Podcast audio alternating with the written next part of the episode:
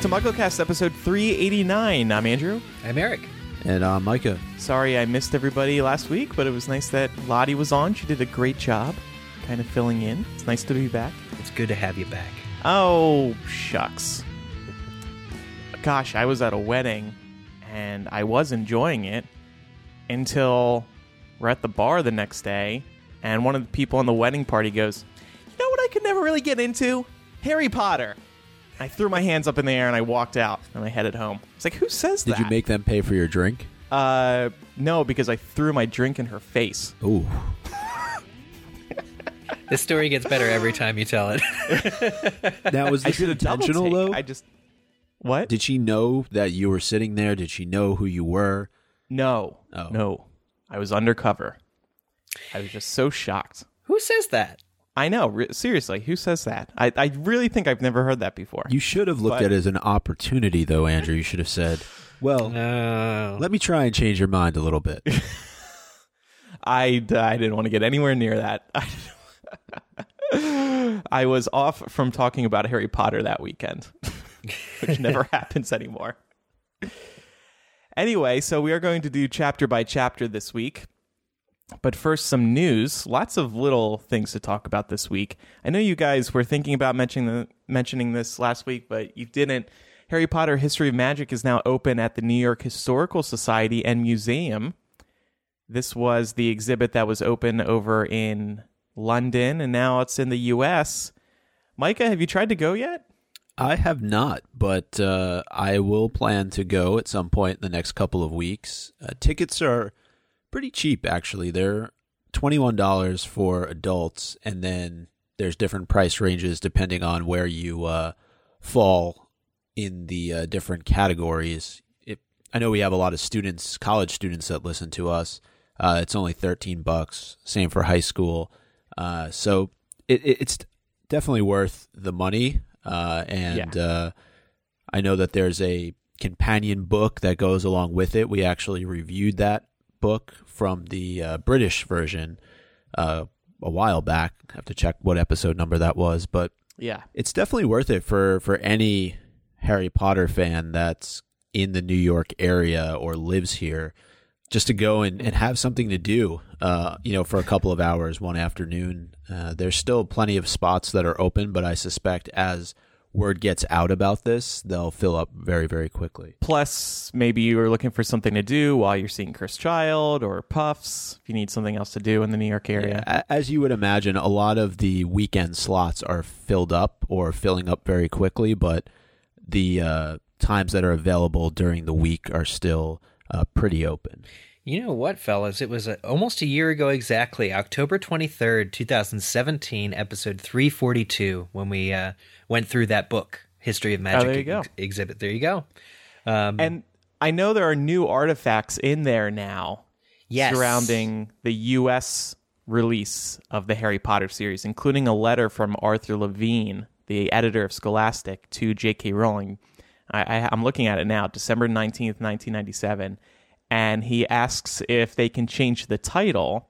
Uh, so it's all his fault. Yeah, but listen to this. This is kind of like, it's it's low-key offensive. He says, I like the sound of Harry Potter and the Philosopher's Stone, but those who have heard it so far have found themselves misled into thinking this will have an obscure philosophical overtone. Chalk it up to idiot Americans. But I think we'd be better off here with a title that was a bit more playful and easier to design. I agree. It's not wrong. I mean, we wouldn't know what Philosopher's Stone meant. But then in the next paragraph, and I feel like we've known about, we've heard about this before, he says to Joe, what do you think of Harry Potter and the School of Magic as the title? Mm. Not sure that one would have sold as well. It's well, kind of basic, isn't it? Funnily enough, in different languages, that's exactly what it translates to. Like, I'm pretty sure as close to Europe as in, you know, in Europe. And I'm pretty sure the French name is uh, people, people in our, you know, patrons and things who are familiar with the international books can say. But the tr- some of the translated versions are literally Harry Potter and the School of Magic. So mm-hmm. the fact that yeah. they settled on Sorcerer's Stone and it's got that alliterative sort of ring to it is kind of lucky for us. That's a uh, multi-billion dollar decision that he made. Yeah.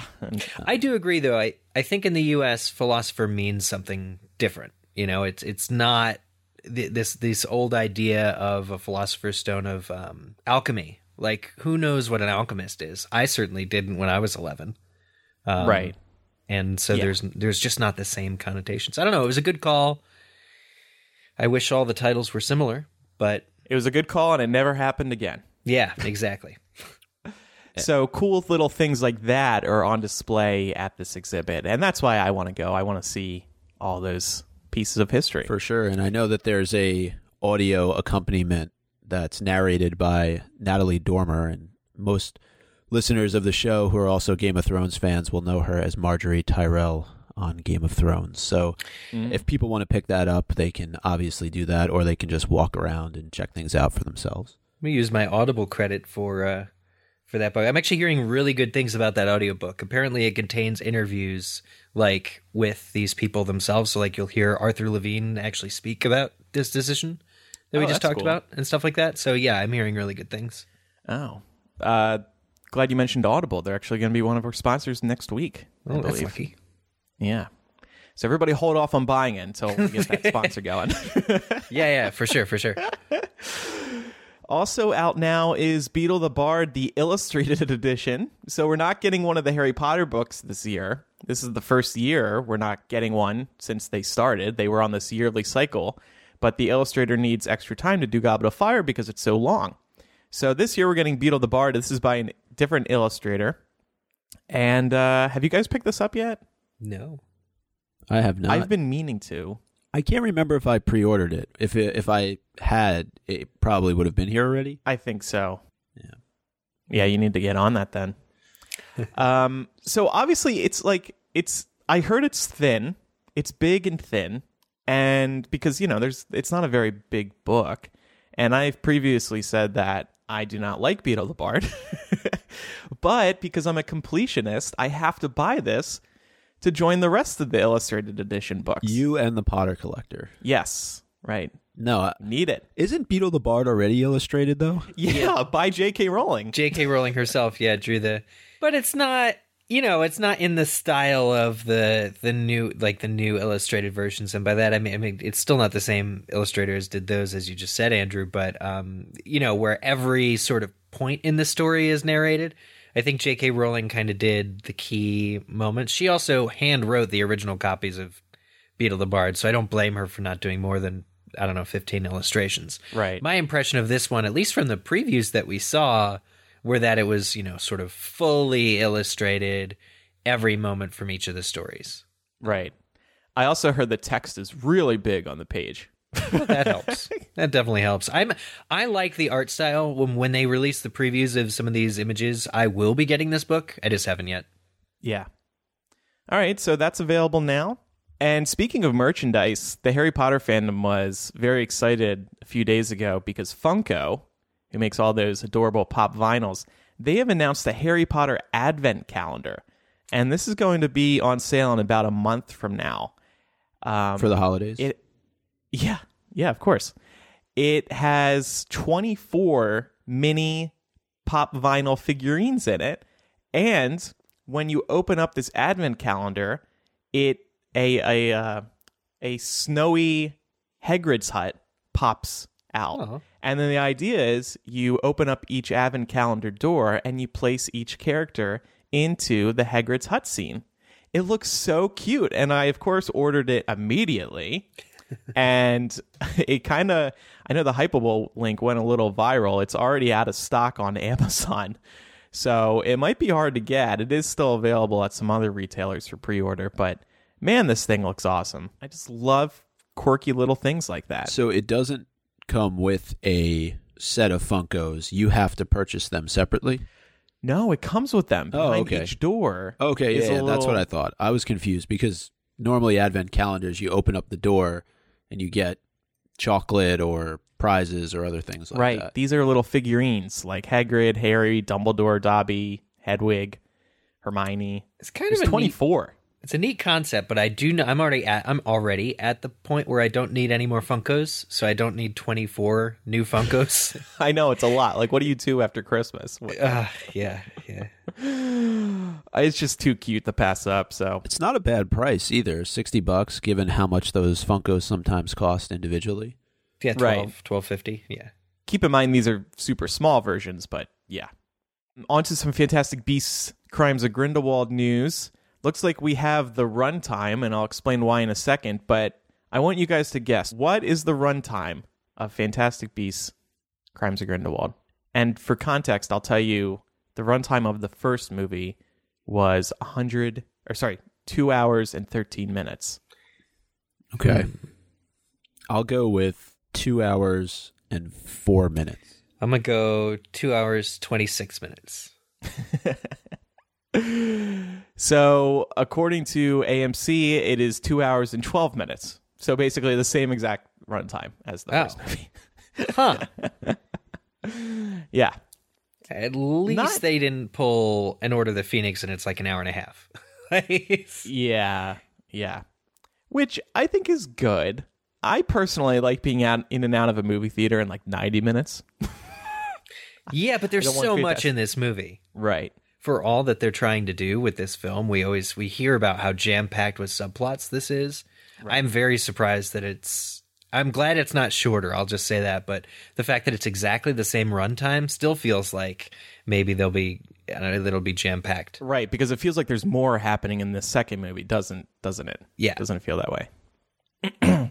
So why do we know that? Well, tickets for the movie are slowly but surely coming on sale. We wanted to let our listeners know about the this event at IMAX A M C theaters called the Fantastic Fandom Event. You get to see the movie on Tuesday, November thirteenth in IMAX theaters. And this is my favorite part, no trailers. um, so if you want to see the movie like pretty damn early, you should go to A M C theaters dot com and see if a local A M C near you is doing this event. Eric and I bought tickets to one here in Chicago. Mike, are you trying to go to one of these early ones? Yeah, I'm definitely going to try and get to one uh, here in New York. There's a couple of theaters in the city, so definitely going to uh, get tickets for that. I feel like W B is confident in the quality of the movie for Harry Potter fans if they're letting people see it a couple days early, because they probably are doing these events so that people will go and tweet their reactions in the days leading up to the film's worldwide release. And if they know the movie's good, then they know the reaction will be positive. Yep. So hopefully that's a good sign. It's definitely creating a lot of opportunity, though, for spoilers to leak out several days in advance. Yeah. That's true. And I know the the reason that we want to see it early is because we want to get our review episode together. Yeah, it was a great opportunity for us to have it all ready for Friday morning or whatever. And do you the, guys remember last year we did a spoiler-free episode and a spoiler episode two years ago? Wow. I Should we do that again? Let's take a poll. Oh, yeah. That's a good, that's a good call. I feel like, though, once the movie is out, the movie's out. So true. It's it's kind of different with the book. I, let's let's let the uh, listeners decide on that one. Uh, there's also yeah. three premieres to look forward to, right? Yeah, uh, London, Paris, and New York, I guess.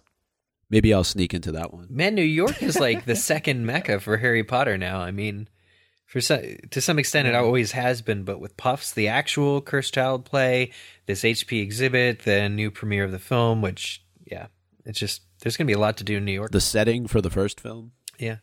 So some new photos have also been released, courtesy of Entertainment Weekly. There wasn't, I mean, E W is like ten intriguing new photos. There's like two that are actually kind of interesting. Yeah. Um, for me, the photo I found interesting was this one of Lita back at Hogwarts opening up an old desk, and in it, she's touching a inscribed L plus N, Lita plus Newt, on the underside of the desk. So my question is, what is Lita doing back at Hogwarts? When does this occur in the film? Yeah, because I thought like it was mostly flashbacks. Yeah. Kind of surprising. But I'm certainly not complaining about more time at Hogwarts. No, no, that'll be true. Wasn't there, from very early on, one of the trailers that showed Dumbledore being confronted by what looked like members of the Ministry? So maybe this is when it happens? Yeah, would Lita like be with Theseus? Possibly. But we haven't seen Theseus in any of these clips of Dumbledore being confronted in his classroom, you know? There is a photo also of Dumbledore with something around his wrist. And I actually read a spoiler about that, and I feel like it's kind of spoilery, so I won't say. But oh, that wristband. Yeah, didn't the props designer, somebody talk about that wristband recently? I think so. Like with all this merchandise, there's just all these little tidbits that are coming out about this movie. Because there's like these companion books, and of course these companion books talk about the movie. Yeah. A bit. This is in the first photo that comes up? Is it the first photo? Yeah, Dumbledore, it's like a full shot of him looking to his left. What was the photo that stood out to you, Eric? This uh, one of Grindelwald, not even necessarily for the photo. It's quite similar to the one that we see, or you see this scene a lot in the trailer where he's proselytizing to like a group of followers. But um, the caption was what was most interesting to me. It says that uh, Gellert Grindelwald, Johnny Depp, holds an audience spellbound in an amphitheater beneath, get this, the Lestrange Mausoleum. Huh. So we've been questioning where this amphitheater sort of thing is. Underground, I think it's been speculated before that it would be underneath the graveyard that we also see them uh, in at various points across several of the trailers. But for it to be called the Lestrange Mausoleum, uh, you know, Grind- that there's your connection to Lita right there. Uh, Grindelwald is using either hers or her family's weird underground public event space uh, to to recruit followers. So yeah. that just that one little detail just like blew my mind and is very titillating. That is, yeah, I agree. That is super interesting. Because is he going to try to recruit Lita? Uh, he or... maybe already did, especially if uh, especially if Theseus is uh, yeah, you know. There. And even going back to the first film, we know from what Queenie says about the Lestranges, they're very well known for being dark wizards, even in the Americas. So uh, the fact that they would be inside the Lestrange Mausoleum is uh, definitely on par with what we know, because if we look back at the fact that all these characters are congregating around a graveyard, the fact that they would be in a mausoleum mm-hmm. is not that surprising. There have also been a ton of posters released. Too many, in my opinion. We're up to like at least twelve. But um, the character posters with pairs, so like Queenie and Jacob, Grindelwald and Credence, Tina and Yusuf, Lita and Theseus, Newt and Dumbledore. They all have a lot of details in the upper halves of their posters, like little references to the characters and potentially what is going on. Actually, speaking of Lita and the Lestrange Mausoleum, there's a little grave in her poster over her sh- over her shoulder. Two graves, actually. And there's the Ministry of Magic M, referencing Theseus working at the Ministry. And then, like, in the Queenie one, there's an umbrella in the poster. Very subtle. And, like, the wand is the umbrella handle. Just beautiful artwork that you might gloss over. I know I glossed over it. And meanwhile, Jacob is also holding an umbrella in this poster. Somebody like tweeted me or something like, is Jacob related to Hagrid? What's with all these umbrellas? That's it. Jacob is Hagrid's father. Can you imagine? That would be a stretch from J K. Rowling. I would have to put my foot down there. Oh, but she's known about it for twenty years. Right. Why is Tina with Yusuf, though? Is it just because they're both on the hunt after different people? Or maybe the same person? Oh, well, yeah, I've also read that Yusuf is looking for Credence. Isn't isn't Tina looking for Credence, too? Everyone's yeah. looking for Credence, and then they're looking for Grindelwald. So, Are, are either of the graves in Lita's poster Percival Graves, played by Colin Farrell? um, Can't tell. I don't get it. like you said, Andrew, too many posters. I agree. When they released the most recent uh, trailer, we got those eight posters that are individual to their characters. And then yeah. there's another eight more, or another six more with these couples posters. Is anybody buying these? I don't know what they do with them. I just feel like it's it's, it's like to make a splash online, like to make people pay attention to the movie for a day. Yeah, at this point, it's sort of just got to be social media stuff. Like you probably can't yeah. even buy these in like... I mean, I remember going to Hot Topic in two thousand one or two thousand two when the Tomb Raider movie came out. And like you could buy these three different posters for Lara Croft Tomb Raider. And I did, and they were on my bedroom wall. And like that was the coolest thing though. That was like really cool because it was like this one movie, three posters. The reason I bring this up is nobody's doing that with this one sequel for, you know, the fantastic for, for Crimes of Grindelwald. Nobody's gonna buy if somebody if a Harry Potter fan is gonna buy eight posters, it's gonna be the eight original movie posters and maybe Fantastic Beasts. And it, and we've seen one of our patrons posted actually their awesome like movie viewing room in the basement kind of refurbished like den, and it was absolutely like it's awesome, but nobody's going to buy these character posters, especially at this early on in the in the overall arc of the story. What's mm-hmm. the purpose? It's got to just be for social media. Yeah, I, I think you're right. Well, those posters will end up plastered all over subway stations in New York City. I mean, ah, yeah. There's no. Uh, I don't know if it's a little too early for that right now, but maybe in like a week or two, you can walk through a subway station in Times Square because there's just so much space and advertising available, and literally all those posters will be plastered over the walls and and poles and things like that. So, uh, probably depending on what their advertising budget is, I would imagine that they're going to use them uh, in different in different cities. So I will also say, unlike the Harry Potter posters, these have a lot of details in them, like we were just speaking about. And I guess that speaks to the fact that this isn't based on a book, so we have more to theorize over. So it is kind of nice that they're adding all these little tidbits into the posters that maybe a month from now, we can look back on and be like, oh, look at this, look at that. That was referencing that. And just like the Crimes of Grindelwald script book cover, there's a lot of yeah. details in that as well. So yeah. I do like that they're adding all these little details. Like they aren't taking the lazy route with these, that's for sure. Yeah, and it's not all the Deathly Hallows, you know? It's not all just right. that that's that necklace symbol or whatever. So mm-hmm. that's cool. Um, there was also a big interview with Johnny Depp. We will be talking about that on Patreon this week. That's going to be our bonus MuggleCast segment at patreon.com slash MuggleCast. He said a lot, and I actually kind of felt good about everything that he said. So we'll talk about everything, including the abuse allegations. I, I give V W credit for asking him about that. Yeah.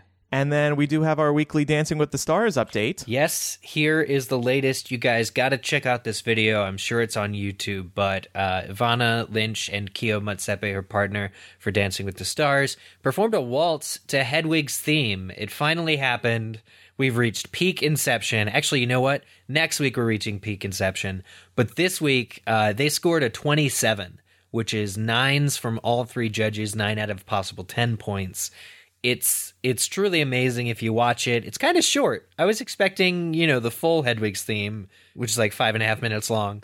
Uh, it's kind of more of a ninety second thing. But but honestly, the the the reason sh- she scored so high, the reason they scored so high is because of the various emotions and kind of styles that Ivana is able to embody. You guys both saw this, right? Yeah, I, I watched it last week. Uh, and ninety seconds is because it's T V. Come on, Eric. You gotta you gotta cut off right at ninety seconds, move on to the next person. But uh, it was it is super impressive to watch her uh, week in and week out. And um, what I found interesting, just aside from the dance, was the theme was all about uh, a year that changed her life.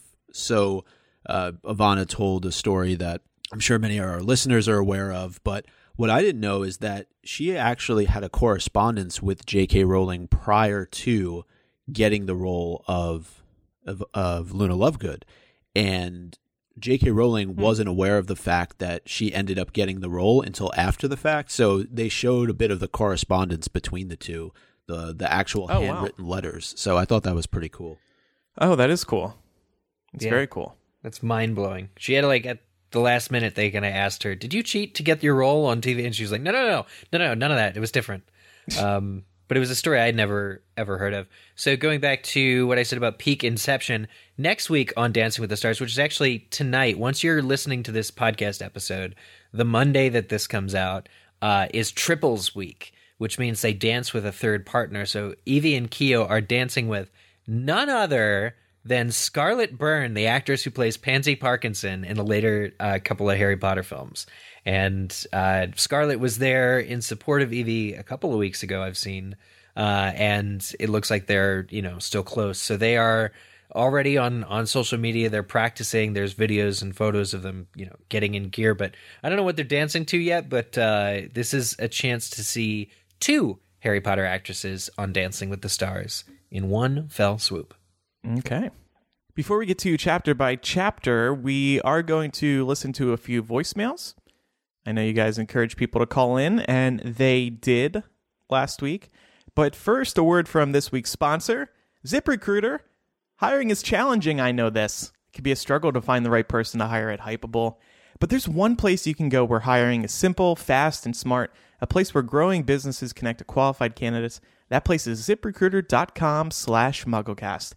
With ZipRecruiter, you can post your job to over one hundred of the web's leading job boards with just one click.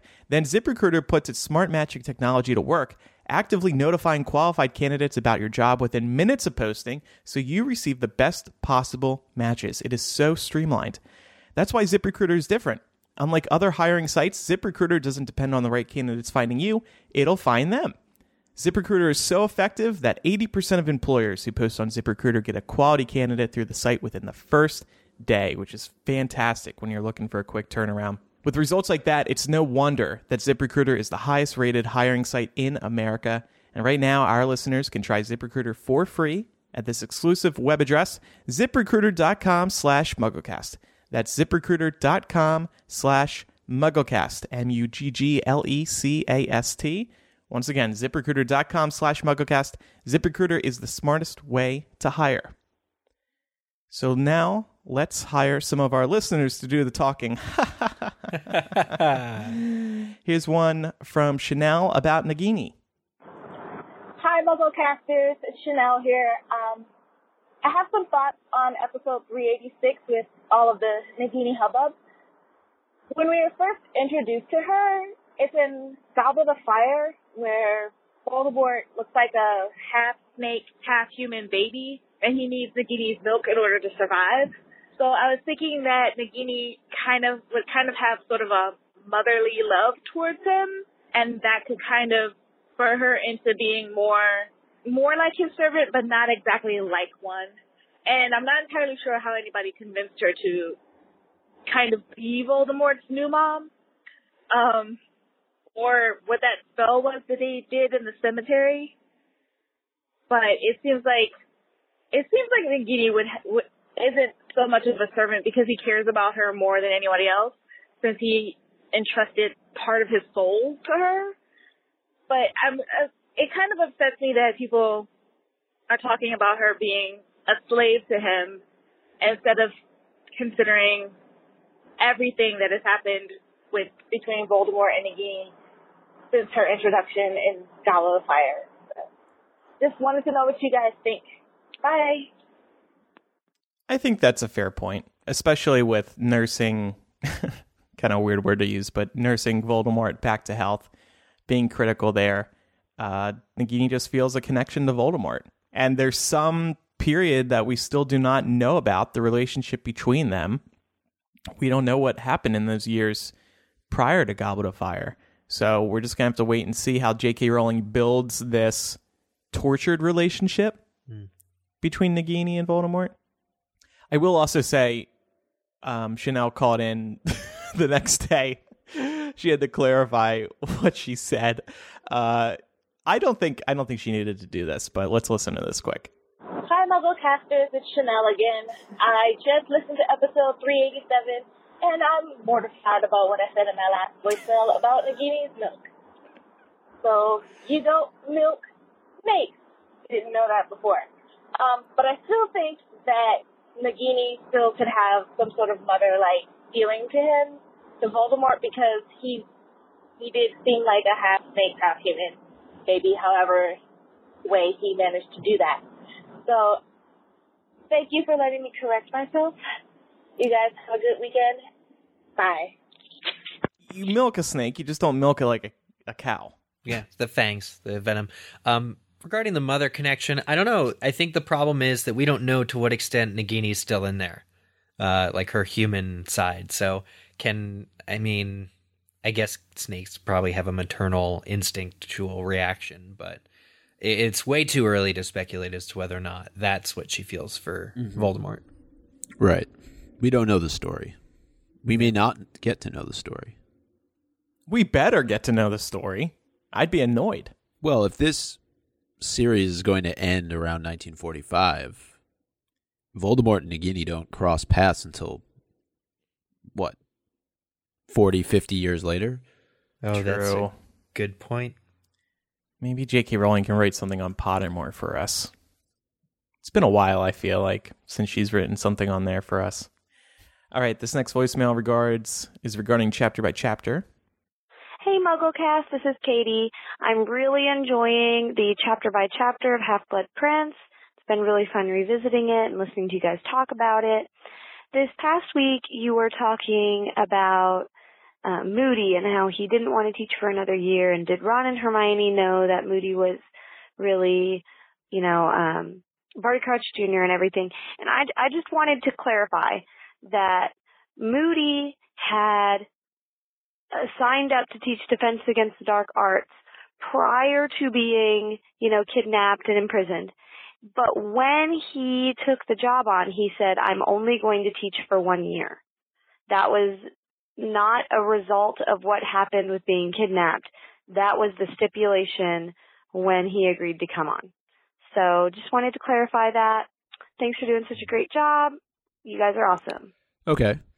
It still doesn't answer why Ron doesn't know that it wasn't Moody who stayed on as Defense Against the Dark Arts and was in fact Barty Crouch Junior And given that Moody did not end up teaching that year, I think our premise still remains the same, that he could have stayed on to teach the next year. I mean, if he signs up for a year, doesn't do the year, spends the year locked away, he could still do, have a year left in him. You know, maybe he wanted to teach mm. for a year. I don't know. All right, couple more here. Hey, MuggleCast, this is Molly. Um, hopefully you remember me from the episode you guys had right before you went and saw Cursed Child. Um, if you remember, I had never read Cursed Child up until that point because uh, I didn't really want to read it after hearing about the plot. I just wanted to let you know that six months later, I saw the show yesterday, and I was completely blown away. I just want to thank you guys for, you know, giving such a positive review after seeing the show yourselves and kind of giving me some hope that it would be really good. I thought it was amazing. I teared up. The special effects were the best I've ever seen on Broadway. Um, so I just want to say thank you guys for encouraging me to go see the show because it was amazing, and I spent all my money on merchandise. Um, keep up the good work, and I can't wait to hear your guys' thoughts after Crimes of Grindelwald comes out. Bye. All right, there we go. Another Cursed Child fan after seeing it. This next one is a warning to everybody about uh, Hogwarts Mystery from our southern friend who never shares his name. Well, I recently deleted my Facebook. Just need some change. I go to open up Hogwarts Mystery. Lo and behold, it ruined and deleted my whole daggum account because I ain't got a Facebook no more. Apparently, you don't have a Facebook. Well, you can play, I reckon. But anyways, just heads up. If you delete Facebook, delete all your crap in Hogwarts Mystery. Learn that the hard way. It really sucks. Yeah.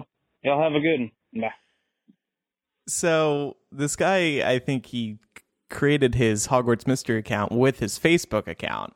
So his login is tied to Facebook, and that's why you lost it, sir. So if any of you are out there concerned about maybe Facebook how they handle our data, because there's been all these leaks lately. Well, don't delete your Facebook if you connected any of your apps to Facebook. Otherwise, you're not going to be able to get into those apps anymore. That's hugely concerning for me. Not only because my year one uh, progress on Hogwarts Mystery is it in danger of being uh, erased completely, but I mean, I tie all my apps into Facebook. I know. It's just how you log in. It's just super easy. They've got us. They've got us by the neck. So those are our voicemails for now. We'll get to some more next week. Just a couple of quick reminders. If you do call in, keep the voicemails no longer than a minute and make sure we'll, we're able to clearly hear you. Sometimes the voicemails are too long. Sometimes we have a hard time hearing you, so we're not able to air them. But we do listen to all of them, and thank you to everybody who calls into our voicemail line, which is one nine two zero three muggle. All right, so I guess that means it's time for Chapter by Chapter. We will be talking about Chapter nine this week, Half-Blood Prince. So we have...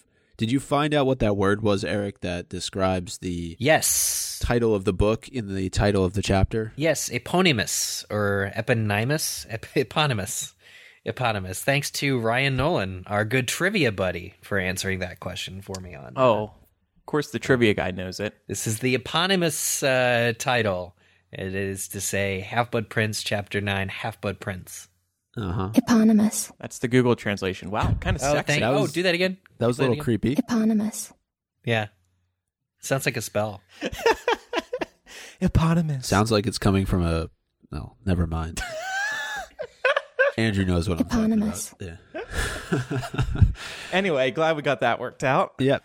Good job, good job. So we'll start off uh, this week's chapter, much like uh, all of them so far, and that is with a seven-word summary.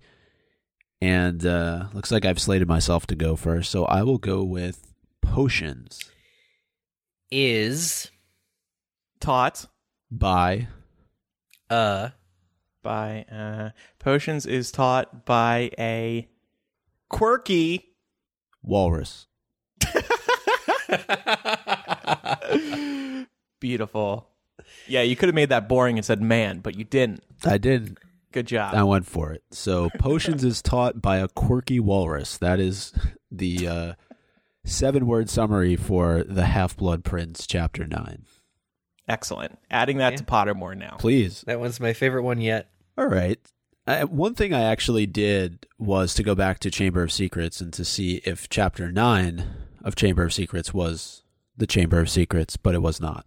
Uh, just, you know, we always do connecting the threads. There's a few of them in this chapter as well. We'll get to those. Uh, but just starting off the chapter, uh, Harry is trying to sell, once again, this is the constant chapter reminder that uh, Harry believes that Draco Malfoy is in fact a Death Eater, and he's really trying to push it on Hermione, but he is unable to do so because there are too many eavesdroppers uh, listening to their conversation. Harry is this big celebrity. A lot of people want to listen to what he has to say, and he can't even have a conversation with his friends in the common room. Why not spread the rumor, though? Let the whole school think that Draco's a Death Eater, probably Ooh. for the best, so everybody can be monitoring him, right? Yeah. That's not I- a bad idea. But, I mean, maybe we'll see, like, it... Sort of maybe the train scene was supposed to indicate what Slytherins would do if they knew that, because the Slytherins are actively protecting that secret. Mm. At least the few who know it are totally fine with it. So, or at least the few who seem to know it. So maybe the the defenses would be even higher. Like if it were three of the houses in the school against Slytherins, that it would be that Draco would have even more protection to do what he needs to do, not from people who want to see Dumbledore dead, but from people who are just, you know, on principle defending their fellow Slytherin. We see a lot of house loyalty in these books. True. That is true. And uh, yeah, the beginning of this chapter is, is kind of a wrap up from the end of the last one. So we know Ron and Harry were talking about how they weren't going to be taking care of magical creatures with Hagrid, and they assumed Hermione wouldn't be as well. And that is confirmed in, in the early part of the chapter. And it kind of raised a question in my mind as to, is Hagrid even qualified to teach a Newt level course? I mean, I don't I don't want to, you know, rag on Hagrid, but... Too late. Yeah. Uh, What do you what do you think? I mean, I don't I don't think he's qualified to teach regular courses, much less a Newt level course. Yeah. I think that they have no other options when it comes to Hagrid. Um, so the, the, he's the best that they've got. So just let him do his thing. But it also speaks to just how loosey-goosey Dumbledore runs the school. This is something he doesn't care about. Yeah. He needs to run a tighter ship. Yes, there's millions of examples of this that we keep bringing up. But that's just kind of the charm of Hagrid and his Care of Magical Creatures class. It's not that good. It's never been that good. And uh, it would be no different with Newt level courses, but everybody would come to expect that anyway. I guess the only difference between each year of Hagrid's classes are the, the difficulty level of the beasts, right? So maybe it will just be that there's just even harder beasts this year if they were in that class. I mean, Hagrid, even though he's not that great a teacher, or I understand where you're coming from, you know, could he teach Newt level classes? He could hold his own against pretty much any beast. Like, wouldn't you That's believe true. That he would do the research? Like, for a three-headed dog to be kept at bay by this guy, sure, he's half giant, but he knows exactly how to calm that beast. And I, maybe that's what Care of Magical Creatures as a subject really is, is the caring for these crazy, dangerous sort of creatures. So maybe they were just, I don't know, maybe there's a paddock somewhere of dragons again in the forest or something that, you know, would be more suited to a Newt level course. Hagrid does right. know his stuff, as Eric's pointing out. But I'm also trying to think right now, like, does anybody really pursue Care of Magical Creatures outside of Hogwarts? You know what I mean? Like, does anybody go on to, that we know of, to take a position in this type of field? I don't think so. Well, so maybe Dumbledore also kind of kind of sees it as like, well, do we really need somebody seriously teaching this class? Yeah, nobody's in pursuing a highly professional be, manner.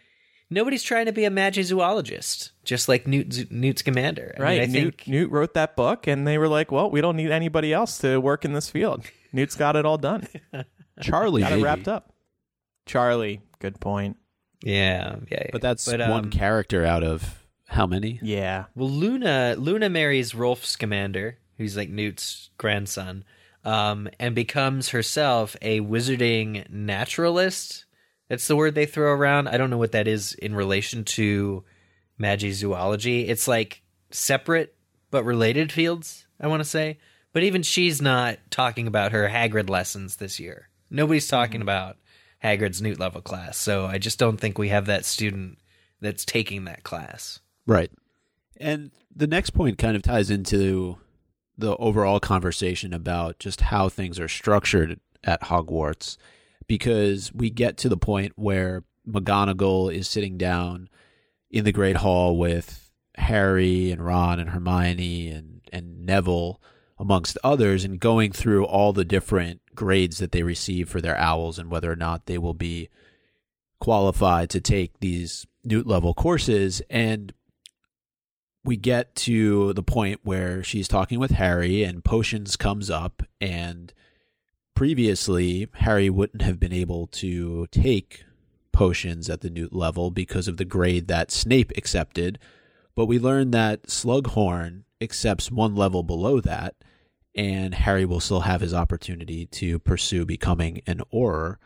But I wondered, is there some standard that should be in place here for Newt level courses, as opposed to it just being at the teacher's discretion?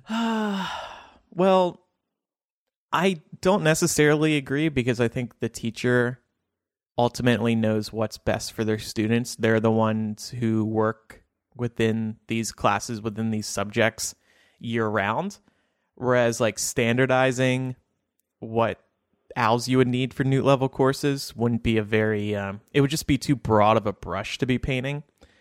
So I just I just think teachers do what they believe is best for their students. In the case of Slughorn, I can see why he's easier on which owls he accepts. I mean, clearly he's not as big of a hard ass as Snape is.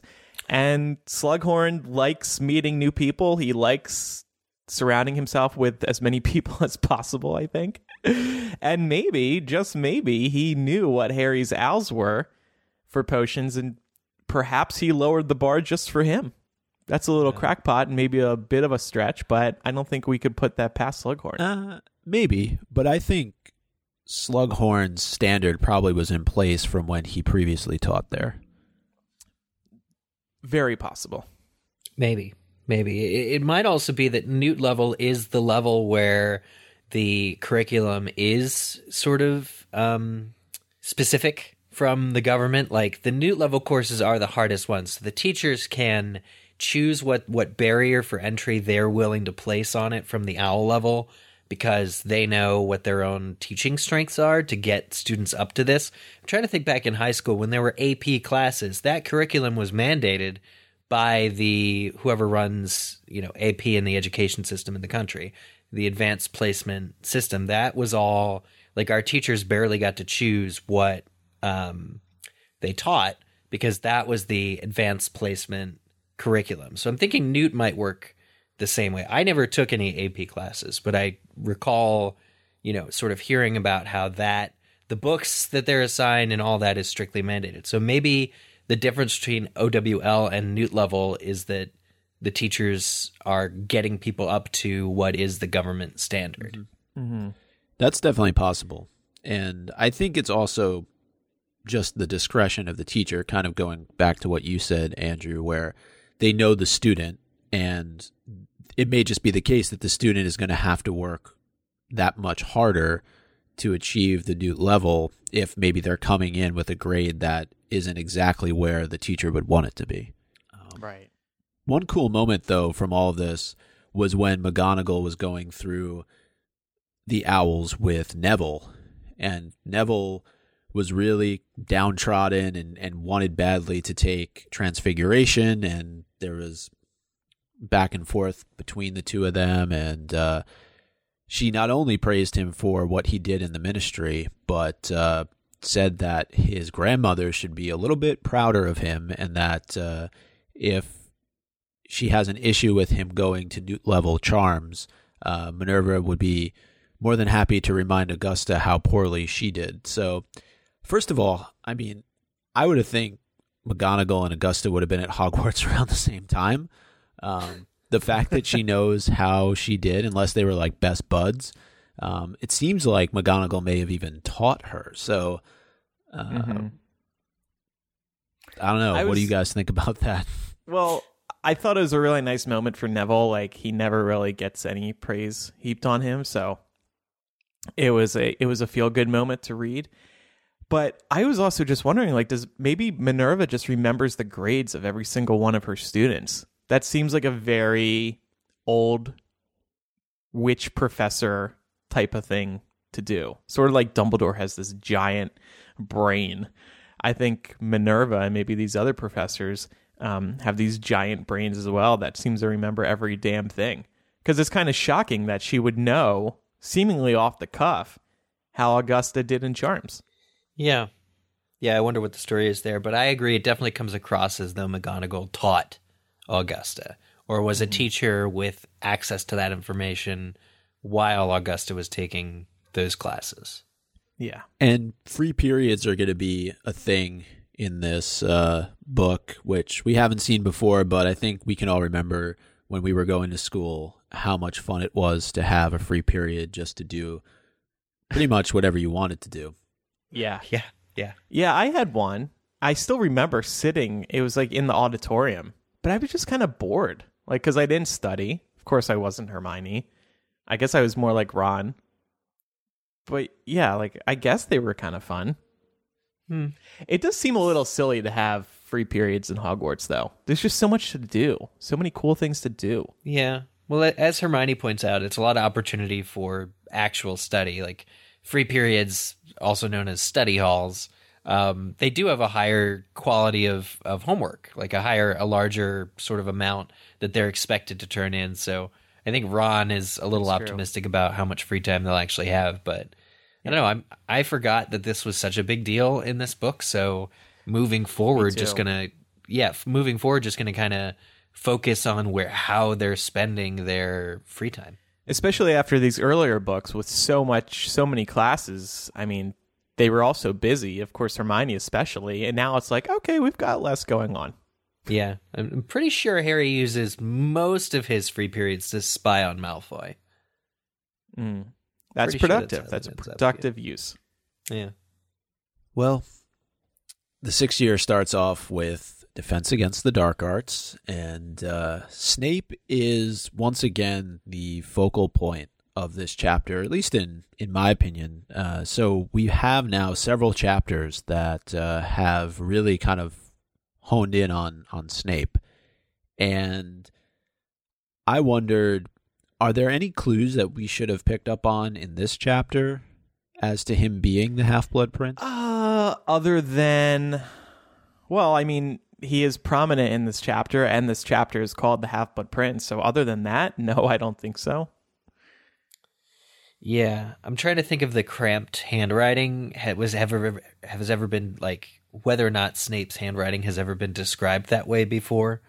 Um, like maybe in book five when Snape sends Harry a letter, but who the hell remembers that? Like yeah. honestly, like yeah, I don't, I don't think, I don't think you can know. It's again one of these chapters fully devoted to Snape, like you said, Micah.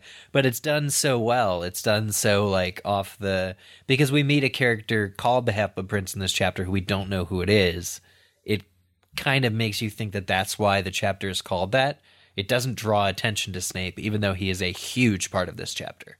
Mm-hmm. And then speaking of this classroom, he he has redecorated it, remodeled it might be the yeah. best word.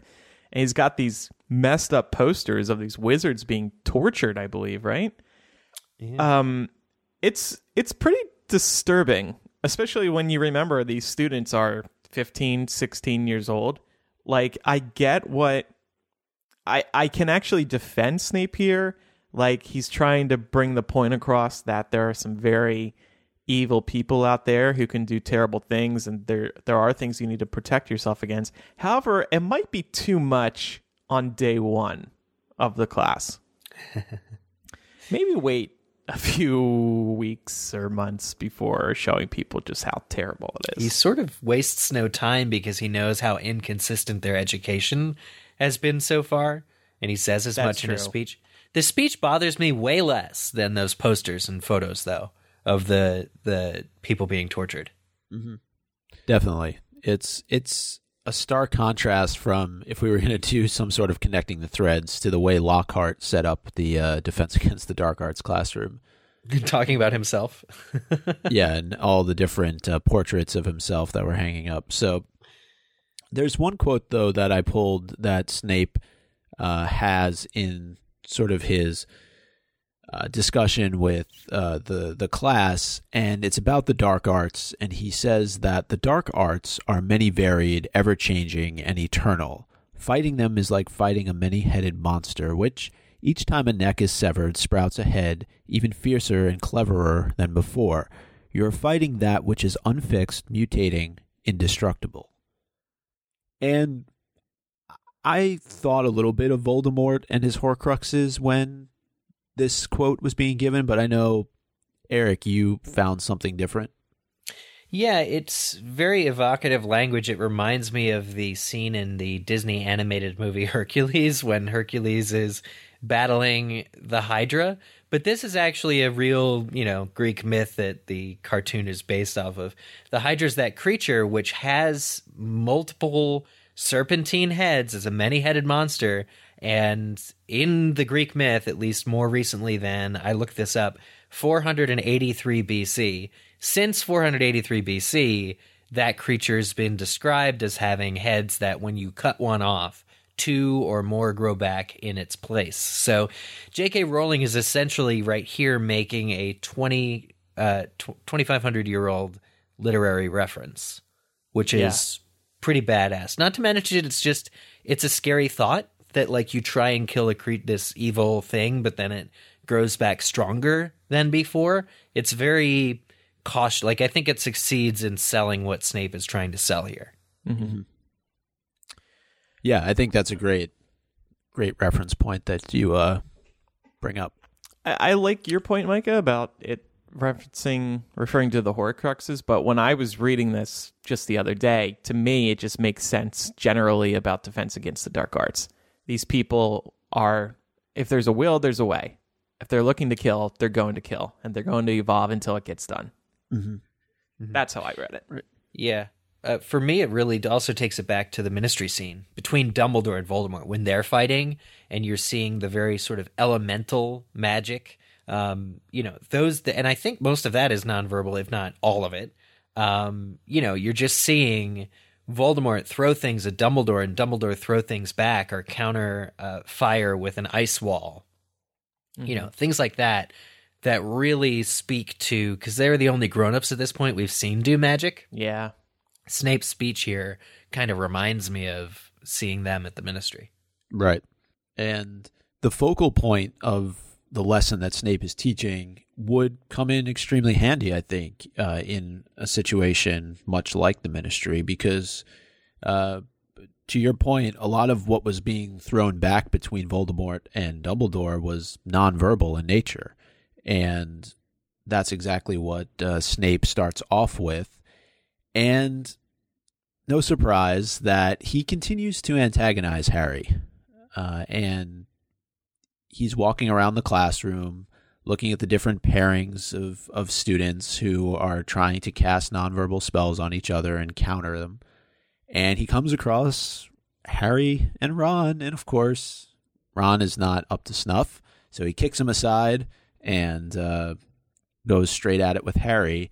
And Harry, you know, having those nightmares of uh, Occlumency lessons, immediately throws up a protective spell. Snape gets knocked on his ass, and uh, there's a few wrong words exchanged between the two of them, and Harry ends up with detention. Yeah. Yeah, well, first of all, I was kind of surprised. I, I, I wish we got more info on how nonverbal spells are conducted. Like, it would have been nice to actually hear that as a reader, especially... Now, well, of course, J K. Rowling wasn't planning this at the time, but like especially with Fantastic Beasts, the film series, we see a lot of nonverbal spells. So it'd be interesting to read about how those are conducted, because I think we've been wondering how that happens, especially now that we're seeing so much of it. But um, yeah, I you know Snape clearly has a grudge here that he really needed to take out on Harry. And how did you guys feel about how Harry conducted himself? Like, I kind of found it justified. It's it's it was rough seeing him talk to a teacher like that, but I think he needed to de- to defend himself in the scene. Yeah, it's such a shitty thing for Snape to, and and bless Harry, he's quick for the free, like he has that instinct that Snape is about to round on him, and when he's when he turns from insulting Ron to be like, you need to do it this way, like this. And then he quick, you know, kind of tur- the way it's written is really, really smart. Harry is justified. And the fact that Snape, like you rarely see a teacher caught off balance like this. And you, when he hits that desk, you love it because, I mean, he also insults Hermione again. He asks what the benefits of nonverbal spells are. And he um, waits for anyone else's hand to go up, then calls on Hermione, and then criticizes her answer for being lifted almost straight out of the textbook. Like, come on, she she had the right answer. He's picking on everybody, and this is the very, very, like, w- probably one of the few times that somebody, that he gets what it what is owed to him, and so it's short and sweet. I just hate that it gives Harry detention. Not to mention, they're in defense against the dark arts class. He should defend himself. He should receive points for how quickly and successfully he pulled that off. By the way, I kind of agree with how Snape responded to Hermione reading the answer word for word from the book, because it kind of is like, you know, think for yourself. In your own words, describe yeah. what is going on. We also, we always heard about that a lot in class. In your own words, mm-hmm. explain something. Right. Don't just be copying the textbook, regurgitating. Don't plagiarize. That's what I want to say. Yeah. yeah. Yeah. And, and I just think, though, what would have been the outcome if Snape had cast the spell? Then you mm. essentially have an, a situation where a professor is attacking a student, and I don't think that looks too good. Mm-hmm. Right. I think we got to give Snape the benefit of the doubt. He would have chosen a spell that seemed more harmless than it was. You know, something in something insidious where Harry doesn't like the feeling of, like, if it were imperious. It wouldn't be imperious because that's legal, you know, whatever. But it would be something that kind of harmed Harry more made fun of him than in some capacity, get Draco and crew laughing. Yeah, absolutely. Um, do you think that it was a fair comparison, though, after the class uh, when they're uh, you know, in the hallway and, and kind of chatting about Hermione says that Snape didn't sound all that different talking about the dark arts than Harry did when they were in Dumbledore's army? No. I, I think this is this is one of two things that are like shoehorned into this chapter, uh, connections just for the sake of connections. And I think that it's meant to get us thinking, but this is the my least favorite of the two. The other one's when Ginny talks about the book, which is later, but Hermione saying this, it doesn't really add up because Harry in the scene in the in Dumbledore's army when he's training everybody and it's like, listen, this sort of sucks. You have to be there. Your wits about you is not the same as saying um, the dark arts are this amazing, wonderful, always changing, you know, kind of thing. I, I don't know. It doesn't it doesn't quite add up for me because Snape's love for the dark arts colors our perception of what it is he's actually saying. Fair point. So we head over to potions class with Professor Slughorn, and um, the big kind of moment of the chapter is Harry getting a very mysterious book, Advanced Potion Making, with writing all over it. And what? He uses this book throughout the remainder of the chapter to create a drought of living de- a draft. What is it? Drought, draft, drought? drought. I think both are accurate. Okay. Harry has gone from being the favorite of um, Defense Against the Dark Arts to now being presumably the favorite of potions. And this plays very, very well into the hands of Dumbledore uh, for having Harry achieve ultimately what he wants him to do, and that is get a memory from Slughorn. But this is this is a great first step, right? I mean, what are the chances?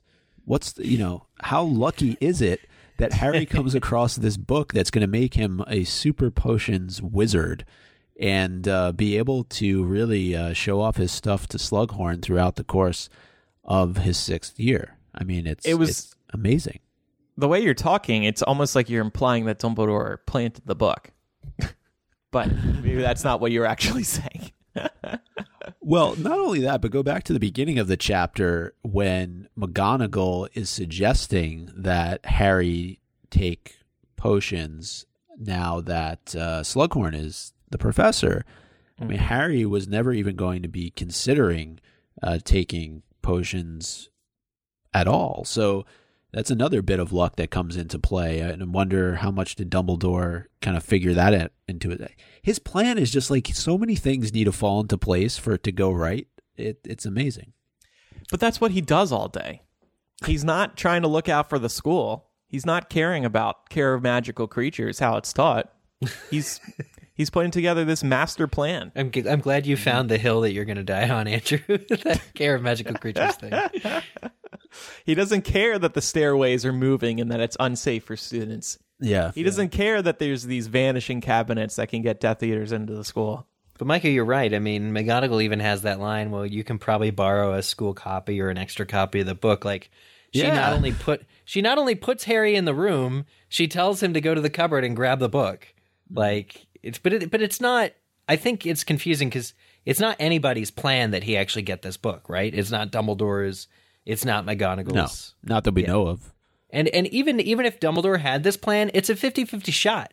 It could have been Ron that got this book. Like, up until right. the very last second when Slughorn hands Harry the book that he hands him, the two copies there, and it's not like it is in the movie where one of them's really, really old, and so they both fight for it, which I, I thought that was kind of a cool, clever character moment injected into that. But it's right. just a straight fifty-fifty shot. It right. could have been Ron that got it. Because Ron always gets the hand-me-downs. Yeah. yeah. It it also is pretty funny. It's not. It shouldn't be lost on us, the fact that Harry is doing great in potions now that Snape is out of it, but thanks to Snape's book. Like, mm-hmm. it's pretty hilarious. Yeah. It, yeah. It's, it's definitely um, I, a bit ironic. Mm-hmm. You know uh, what blows my mind, though? Harry got it exceeds expectations, even with Snape as a teacher. Like, that's kind of impressive, right? Yeah. I would say so. Yeah, it, it, I mean, he's still a good student at the end of the day. I mean, even even in Snape's class, presumably Snape himself would have given Harry that grade, or was it outstanding? Not no, um, it's whatever. It was one lower than he would have needed to get into Snape's new new class, but he still does pretty well in potions to begin with. And so that's the kind of thing that surprised me about reading this chapter, is that when he's going through the potions instructions list, J K. Rowling doesn't really write him with an innate sense of what he's doing. It's not like the words that come to him sound particularly inspired, given his existing knowledge of potions. She still kind of treats it as though Harry's never taken a potions lesson before um, when he follows them. But he did pretty well in the Owl. But what does it say, though, then about Draco and the others that are in this class, right? Isn't it there's four Slytherins and four yeah. Ra- uh, Ravenclaws, and then it's Harry, Ron, Hermione, and Ernie McMillan Ernie. from Hufflepuff. So uh, I think we probably don't take into consideration how good of a student Draco may be. Right. Yeah. I mean, um, a couple other things that happen uh, really quickly uh, during this class. Uh, Hermione gets some props from Slughorn, and uh, it's when he's going through and looking for a student to identify all the different potions that are at the front of the room. And uh, I thought it's kind of comical now that it seems that Gryffindor is going to end up getting more points in potions than they likely will during Defense Against the Dark Arts. and yeah. th- kind of through that, during the discussion about uh, Hermione being Muggle-born and Slughorn quoting Harry, uh, it's also mentioned how good Lily was at potions. So I, I don't know if that was supposed to be a misdirect by J K. Rowling to make us think that, well, maybe Harry's using his mother's book. Oh, but wouldn't that be the Half-Blood Princess? How many girls are princes? Well, prince is also a misdirect. Yes. We we learned that at the end of the the book. It's true. Yeah, yeah. Because it's a last name as opposed to royalty. Yeah, anything royal, yeah. Mm. Harry ends up earning himself a vial of Felix Felicis, and uh, he's uh, quite proud of himself up until, uh, what do they have, lunch a couple uh, couple minutes after this, and uh, he gets chastised a bit by Ginny for using a book with mysterious writing all over it. Haven't we been down this road before? I found that, I thought that was unfair, like kind of a cool callback for readers, in my opinion, but I thought, I thought Ginny was coming down on him hard for that, because it's a very different situation. This book isn't alive like the diary was. Mm-hmm. The, these notes were handwritten in there, clearly mm-hmm. a long time ago, and Harry happened upon it by chance, whereas Ginny, it was given to her. And now Ginny didn't know that at the time, but I don't yeah. know. I thought that was a little unfair of a comparison for Ginny to make. From a story perspective, it's important that we have this extreme negative sort of approach to the book, because Harry's like just really excited about it.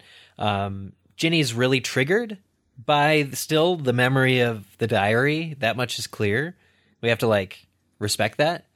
I agree the circumstances are different, though. So it does feel kind of out of place a little bit.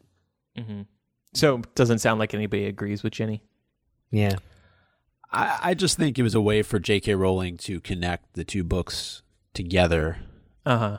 with Chamber of Secrets and Half-Blood Prince. Now you have another book that is sort of mysterious. Questionable, yeah. Yeah, and, questionable. And Hermione does try and uh, make sure that it's not some dark wizard's you know, doing. But I, I agree with you. It, it, it's the attempt by her is almost questionable in my mind, because as you pointed out, Harry comes across it randomly. It's it's not like it's kind of tucked under his pillow up in the dormitory right, or like slipped into his backpack. It's right. in a classroom, in a class that he wasn't even going to take at the beginning of the uh, semester. So it's just chance, but nobody good. wanted him to hand to to have it. And to me, it read like Ginny just being like, hey, hey, remember I exist? Hey. Mm-hmm. Definitely. But also, speaking of connecting threads, um, I also found it interesting that Slughorn is talking about infatuation and obsessive love. in Snape's old classroom. Yep. Yep. The guy who's obsessed with Lily. I mean, that guy, that that that room, if those walls could talk, they might talk about Snape's obsessive love with Lily. I found that very interesting. And I wonder if that was intentional on J K. Rowling's part or just a coincidence. I could I could argue both ways. Yeah, here's well, here's the quote, because it's it's particularly brilliant. Amartentia doesn't really create love, of course. It is impossible to manufacture or imitate love. No, this will simply cause a powerful infatuation or obsession. It is probably the most dangerous and powerful potion in this room. Oh yes, when you have seen as much of life as I have, you will not underestimate the power of obsessive love. Mm-hmm. Crazy. So I think that wraps up uh, Chapter nine of Half-Blood Prince. Uh, it concludes with Harry uh, seeing the name on, I think it's the back cover of the book when it falls to the floor, yeah. and it reveals that it's the property of the Half-Blood Prince, and we now have the uh, the title of the book in play, and eponymous. Uh, yeah. Who knows what's going to happen now? Yeah. Well, we do have M V P of the week and rename the chapter, and this week we are going to ask our patrons to contribute. We haven't done that yet, so we're going to do that. But first, the show. This week's episode of MuggleCast is also brought to you by Bombas. Uh, Bombas has totally re-engineered socks with comfort innovations that add up to one way more comfortable pair of socks. Two years of research and development led to multiple improvements of the sock design, performance, and comfort, including an arch support system that provides extra support where you need it most and feels like a hug around your foot, a cushioned footbed, stay-up technology, and super soft cotton. They honestly feel like your feet just got a massage. And what I really like about Bombas is I personally have a bunch of pairs that I got for work. They're soft, they're comfortable, they don't rip after several uses, and you just go to work each and every day feeling super comfortable. And not only that, though, uh, there's so many different options that are available. Like I said, I personally decided to get a bunch of pairs uh, to wear uh, to the office, but I know that, Andrew, you've used them for just recreational use. Yeah, exactly. I mean, they're, they they are very comfortable, like you said. And finally, I have some nice quality socks. Like, I didn't know what di- what a difference having good quality socks could make. And now I actually, like, feel comfortable all day. And now in the colder months, like I'm wearing them right now, I feel so cozy with them.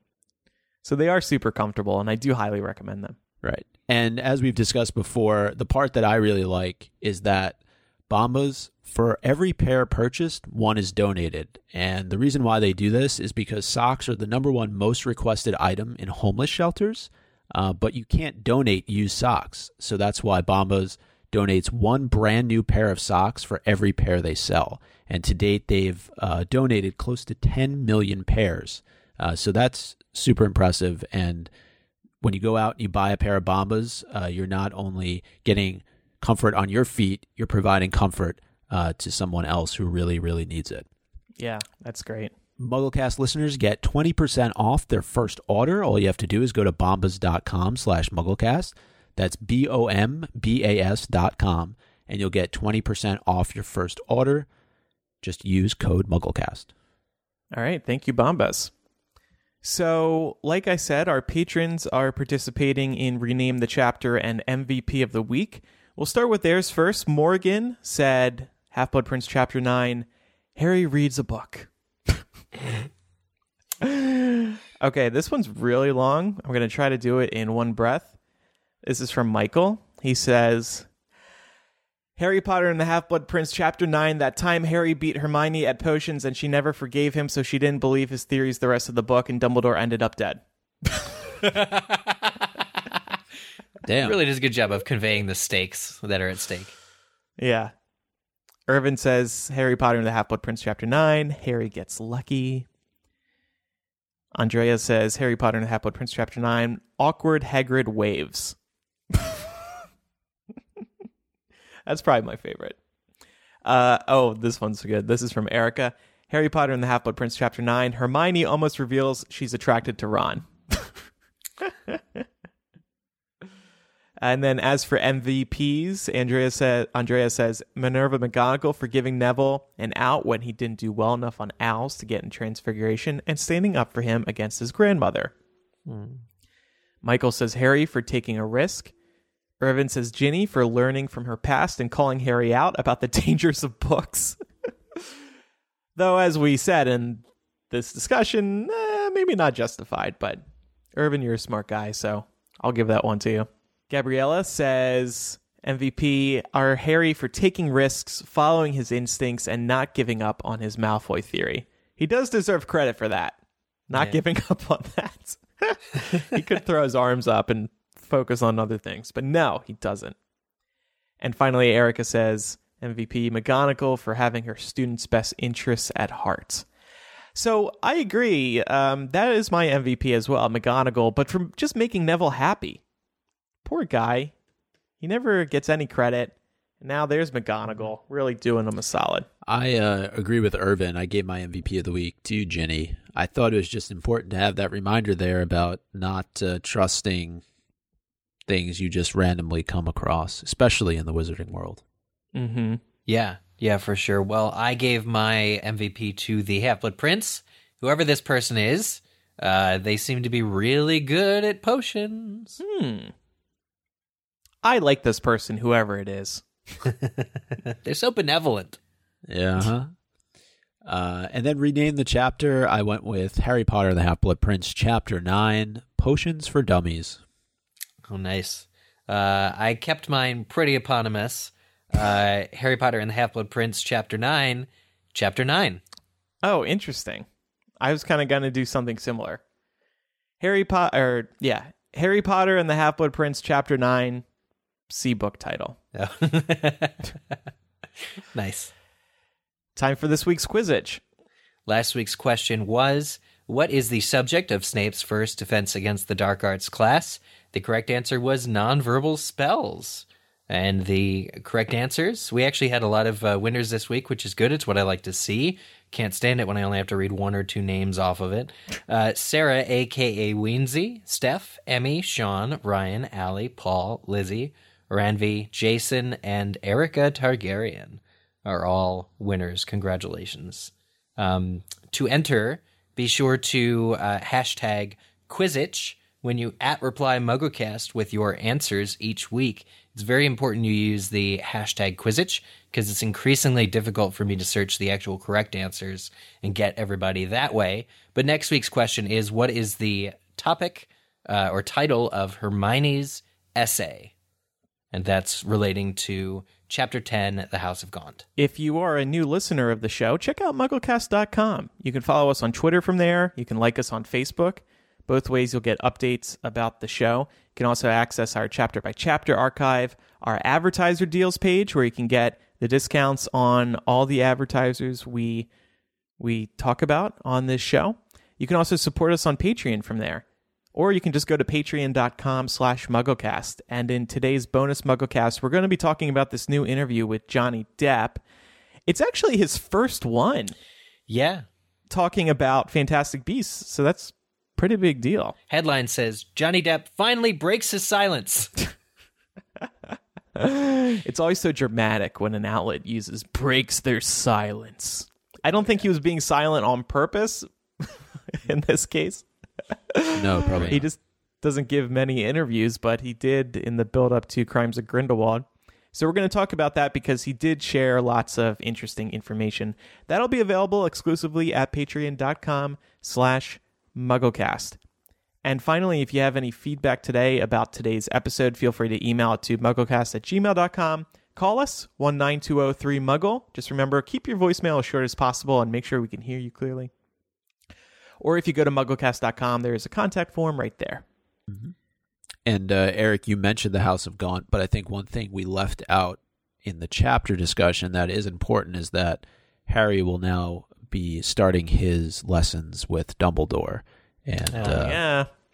Saturday will... night with Dumbledore, time to party. That's right. So. Sounds like a good Saturday night to me. For sure. All right, so yeah, next next week we will talk about that chapter, barring any big, gigantic news that we have to talk about. Thanks, everybody, for listening. I'm Andrew. I'm Eric. And I'm Micah. See you next time. Goodbye. Bye. Bye.